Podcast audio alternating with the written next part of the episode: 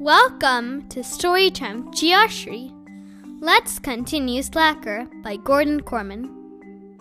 Chapter 17 Pavel Dysan. I never thought Cam could get as worked up about anything as he got about video games. I was technically wrong about that. Of course it was you! He exclaimed right in my face. You're the one who hacked into the school site in the first place. He was talking about the post on the PAG page setting up the second meeting. I was innocent, but I understood why he would success- suspect me. My web skills were legendary. And besides, who else would it have been? I didn't do it, man! He was red faced, his eyes practically bulging. This was a guy who got so in the zone that he could ignore a truckload of firemen until they asked his door down. It had to be you. You're the only one with the login information. If I figure it out, other people can too. Chuck had a suggestion. Maybe it was the friends of Fuzzy. We already know Jennifer Del Rio plays hardball. Cam shook his head. It doesn't make sense. Jennifer wants the PAG to stop. Why would she call a meeting so we could plan to do more stuff? We had a mystery on our hands. The fact that I hadn't made the post catching the new meeting didn't change the fact that somebody had. Who? Mr. Fanshawe? Impossible. You couldn't fake the kind of freak out he'd gone through after Cam didn't show up in the small gym. But if not him, then who? Jordan to win votes. String, so he could work his way back onto the football team. Xavier, so he'd have community service to perform. Daphne, because she believed that PAG could help that beaver she was so nuts about. I was no closer to an answer as Cam's dad drove the three of us and Melody to the PAG's second project that weekend. Mr. Boxer wasn't in the best mood. The replacement front door had arrived that morning, and it didn't fit. It's not advanced science, he seethed. All you need is a tape measure. Technically, measurement was a fairly advanced science, but I didn't get the feeling that Mr. Boxer wanted to hear it.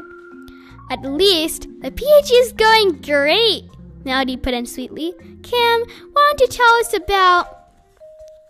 Her brother silenced her with an elbow to the ribs. He stopped to pick up Katrina. She ignored the open seat with Melody in the middle row and made a point of squeezing in next to Cam in the back.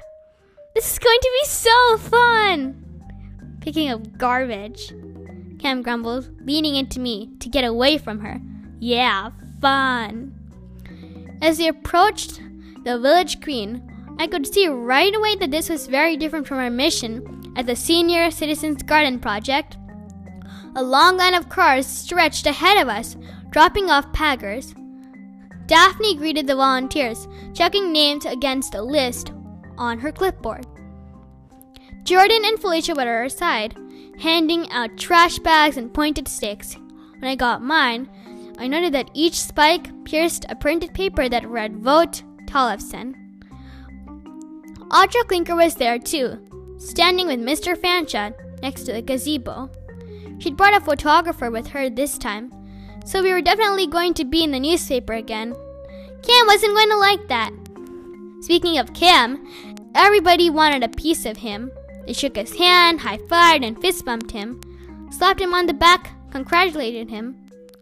Yeah, Cam, this is awesome. Chuck enthused, stabbing wet newspapers and filling his bag.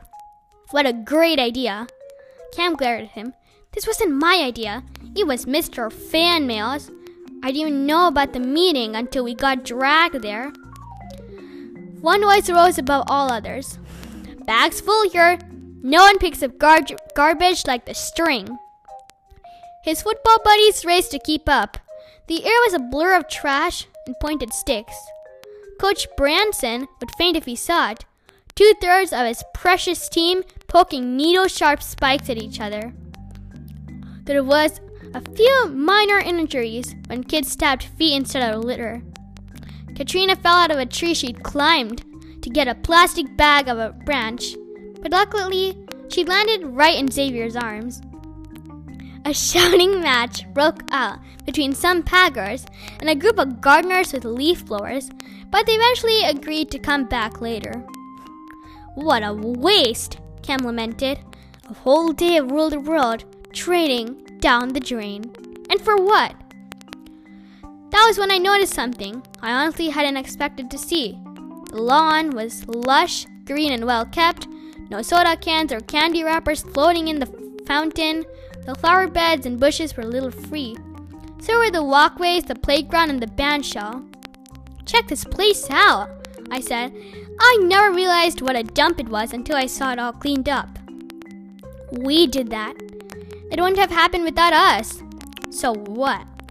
Cam grunted. You think all the other contestants spent the day garbage picking? They're practicing like we should have been. Evil Meko people is going to murk us. Maybe, I acknowledged, but you can't technically call it a waste. It wasn't what we would have chosen on our own, but it was something good. He looked at me like I'd just run over his dog. Thank you for listening. Bye until next episode.